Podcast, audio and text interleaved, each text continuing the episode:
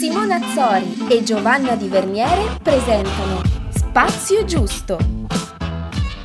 Ragazzi, bentornati. Oggi ci ritroviamo in questa nuova puntata di Spazio Giusto che, come spesso sta accadendo da un po' di tempo a questa parte, deriva da un vostro spunto che già aveva acceso un interessante dibattito durante una diretta live e noi abbiamo accolto con entusiasmo l'argomento provando a costruirci una chiacchierata sempre spontanea e che possa fornire nuovi stimoli a chi avrà voglia di ascoltare o di esprimere il proprio punto di vista. È sorprendente il coinvolgimento che abbiamo trovato durante queste dirette che abbiamo fatto. Stiamo continuando a ricevere argomenti da trattare e ora inizio a rendermi conto del potere che può avere questo strumento del podcast. Diventa delicato per me trattare anche argomenti leggeri perché qualsiasi cosa detta qui raggiunge molte persone e il nostro obiettivo è e dare il nostro punto di vista o esperienze relative all'argomento che richiedete voi. L'argomento di oggi è l'autostima. Durante la diretta, appunto, ne sono state dette tante. Chi diceva che non ha mai dovuto lottare particolarmente per averla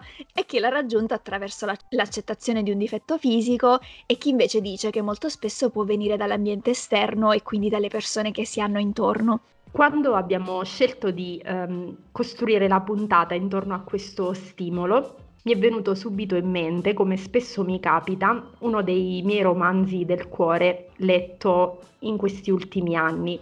Il romanzo è L'amica geniale della Ferrante, in cui una delle protagoniste ha per me incarnato in una delle sue tante riflessioni interiori il modo in cui mi sono spesso sentita fin da ragazzina, quello che proprio ho provato per gran parte della mia vita fino a tempi molto recenti. Non lo sapevo spiegare come mi sentivo finché non ho osservato questa scena, quando Elena pensa. All'improvviso mi resi conto che tutta la mia vita era un quasi. Ce l'avevo fatta? Quasi. Mi ero strappata a Napoli e a Rione? Quasi. Avevo amiche e amici nuovi che venivano da ambienti colti? Quasi.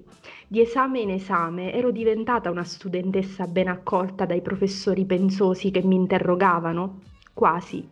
Dietro a tutti quei quasi mi sembrò di vedere come stavano le cose. Avevo ancora paura e sentivo che da qualche parte Lila, come sempre, era senza quasi. Sono ovviamente tante le differenze tra i dubbi e le paure di Elena e le mie, ma il sentire la forma del mondo interiore che le sue parole hanno plasmato sono anche le mie.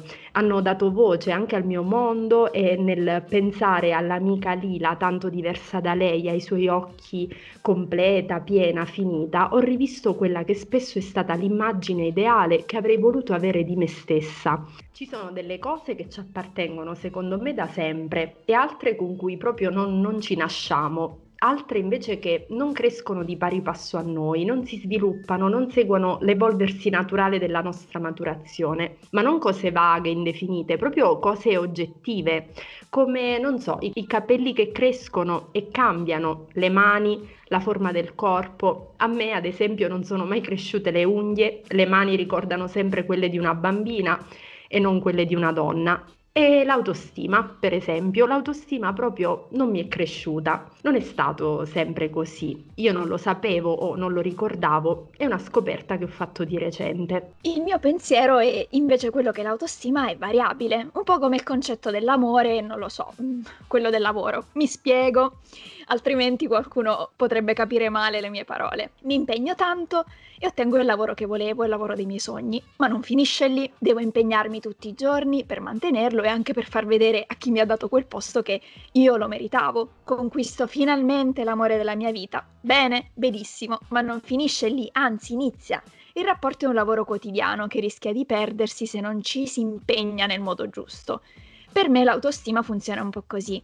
Puoi raggiungere quell'equilibrio, quella stima di te stesso tanto agognata, ma non è un muro, una montagna o una casa che costruisce e resta lì, fissa, inamovibile tante cose possono succedere e far vacillare questa autostima che tanto tanto abbiamo cercato e magari ottenuto. Mi ha aiutato molto in questo ragionamento la nostra amica che nel live parlava della sua altezza, che le aveva creato molti problemi di autostima nella vita.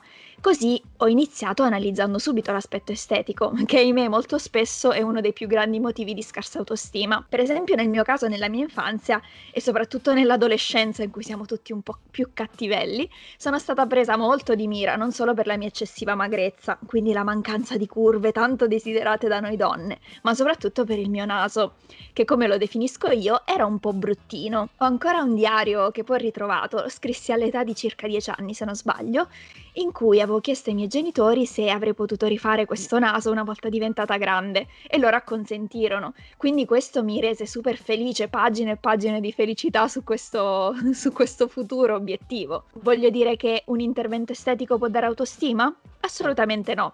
La mia vita è cambiata dopo aver avuto il naso che volevo? Assolutamente no, perché l'autostima è un lungo percorso che viene da altro, non da un'aggiunta o qualcosa che si toglie dal proprio corpo. Per esempio, nel mio caso, non sono mai stata una persona con una forte autostima, forse perché ho sempre creduto che gli altri avessero più possibilità di me, quando è cambiata davvero la mia vita. Penso quando ho smesso di compararmi agli altri ho iniziato a concentrarmi su di me. Mi piacerebbe essere molto nata come la nostra amica, che in chat ci ha detto di essere già nata con una discreta autostima. Io invece ci sono arrivata con una profonda conoscenza di me stessa, delle mie risorse, capacità e soprattutto assolutamente dei limiti. Nella vita, quando ho imparato, diciamo, come si fa, mi sono posta degli obiettivi giusti per me e ho eliminato quelli lontani dalla mia portata. Forse anche perché sono cresciuta con l'idea di poter diventare qualsiasi cosa. Poi cresci e ti rendi conto che quei sogni che hai da bambina forse non sono proprio tanto realizzabili. Ma la cosa più importante è che ho smesso di aver paura di sbagliare o di fare una figuraccia e questo proprio è super nel mio stile. Non mi interessa se con la mia partecipazione a Miss Italia oppure la pubblicazione di un romanzo abbastanza intimo per me o per esempio appunto questo podcast. Io mi sono messa in gioco, mi sono messa anzi in pasto ai leoni, ai commenti, ai giudizi. Ne ho ricevuti così tanti che potrei scrivere un libro solo di commenti e giudizi, ma non mi interessa perché non ho paura né di sperimentare né di ricercare quello che più mi fa sentire bene. Eh sì, Gio, mi è piaciuta molto l'immagine che hai dato del tuo percorso per conquistare l'autostima ogni giorno, non come una cosa immobile che una volta raggiunta resta lì fissa per sempre anzi forse dà il via a un percorso. E infatti col tempo tante situazioni che ho scelto e ho costruito dove poi non riuscivo a sentirmi bene, non riuscivo a sentirmi me stessa e non mi soddisfacevano, mi portavano a lamentarmi, a sentirmi addirittura sfortunata, ma proprio non riuscivo ad avere un'altra visione e una prospettiva diversa. Solo attraverso il mio percorso di psicoterapia ho compreso che tutto era il riflesso di quanto io non sapessi darmi un valore, non sapessi guardarmi e dire cosa mi piaceva di me, su cosa mi sentivo brava, quali erano le cose che mi facevano sentire appagata. Lì è iniziato il mio percorso. Ricordo lucidamente uno dei primi piccoli esercizi pratici che il terapeuta mi affidò, scrivere tre cose di me che mi piacevano e tre cose di me che non mi piacevano. Avrei saputo scrivere un elenco lunghissimo, chilometrico di difetti e cose che non preferivo di me, ma non ero capace di scrivere qualcosa che mi piaceva davvero di me oltre una cosa. Lì ho capito che dovevo seriamente iniziare questo percorso. Il terapeuta mi ha preso per mano e lo abbiamo cominciato insieme. Quando Elena nel romanzo che sopra vi ci- citavo parla della sua amica Lila e la definisce senza quasi,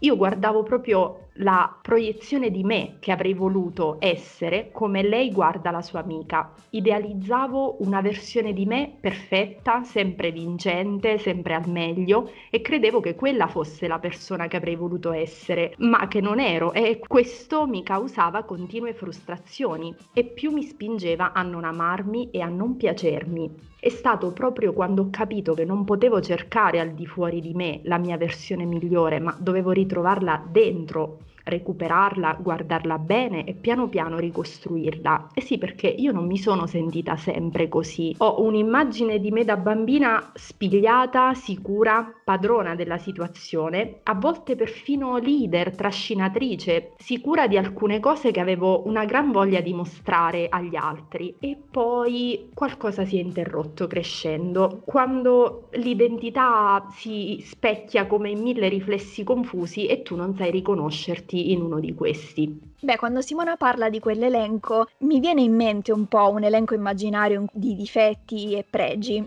E pensando a questo mi rendo conto di quanto sia facile veramente elencare dei difetti che riguardano noi, ma non ci rendiamo mai conto di tanti pregi che poi effettivamente abbiamo anche perché cerchiamo dei pregi dentro di noi, vorremmo essere i migliori o fantastici in tutto, quando in realtà si inizia a stare bene nel momento in cui, come dicevo prima, si riconoscono i propri limiti, si evidenziano le cose che abbiamo, ma senza pensare a quelle che non abbiamo, perché è ovvio che ci sarebbe un, un, elenco infinito di cose che non abbiamo, non possiamo essere tutti perfetti e completi. Per esempio, io per anni non mi sono sopportata per essere troppo timida, per non avere il coraggio magari di parlare, di dire le cose che mi faceva, mi faceva piacere dire.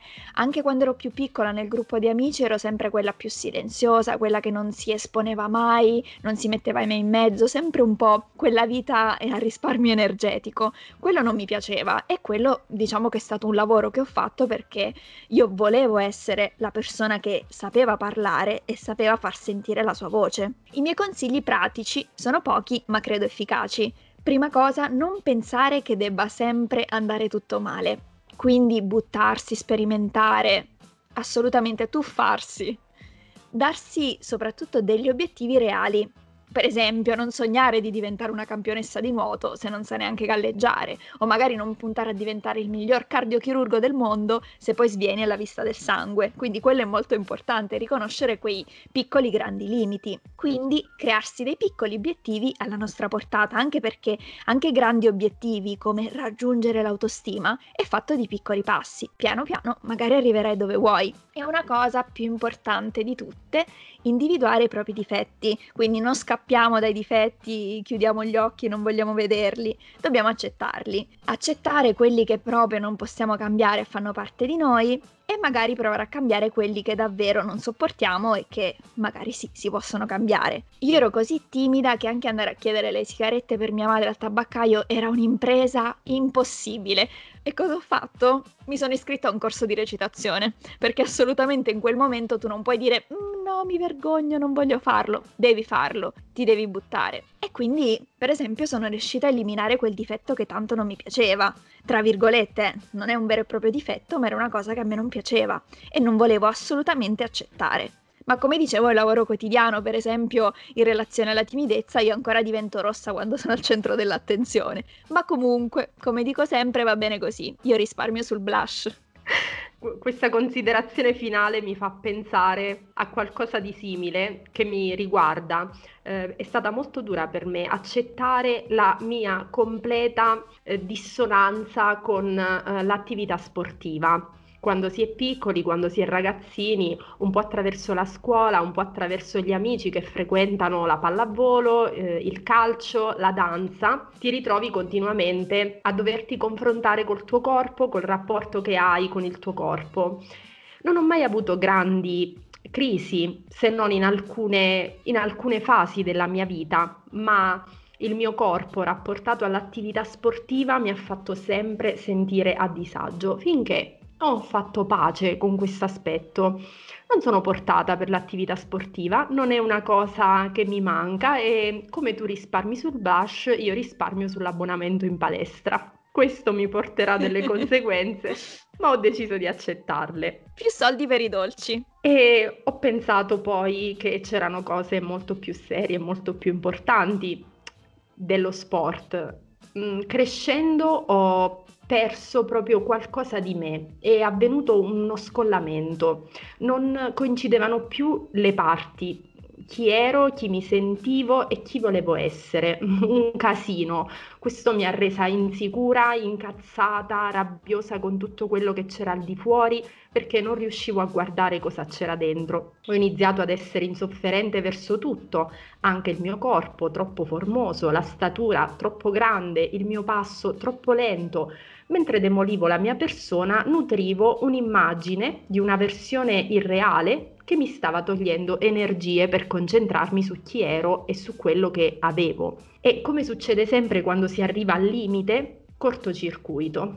Ho conosciuto gli attacchi di panico, un campanello d'allarme che mi diceva guarda, così non va, devi cambiare qualcosa e farlo in fretta. Così ho deciso di investire le mie energie su altro, sulla costruzione di un'autostima che avevo smarrito e che non mi aveva seguita nella mia crescita ed era rimasta ferma alla bambina sicura e padrona che tanto mi mancava, tanto da pensare spesso avrei voluto rimanere sempre così, piccola, mi piaceva quella versione di me. Grazie al mio terapeuta ho iniziato di nuovo a guardare la me reale di quel momento, a scoprirmi e a rivelarmi nei miei lati d'ombra e in quelli più luminosi.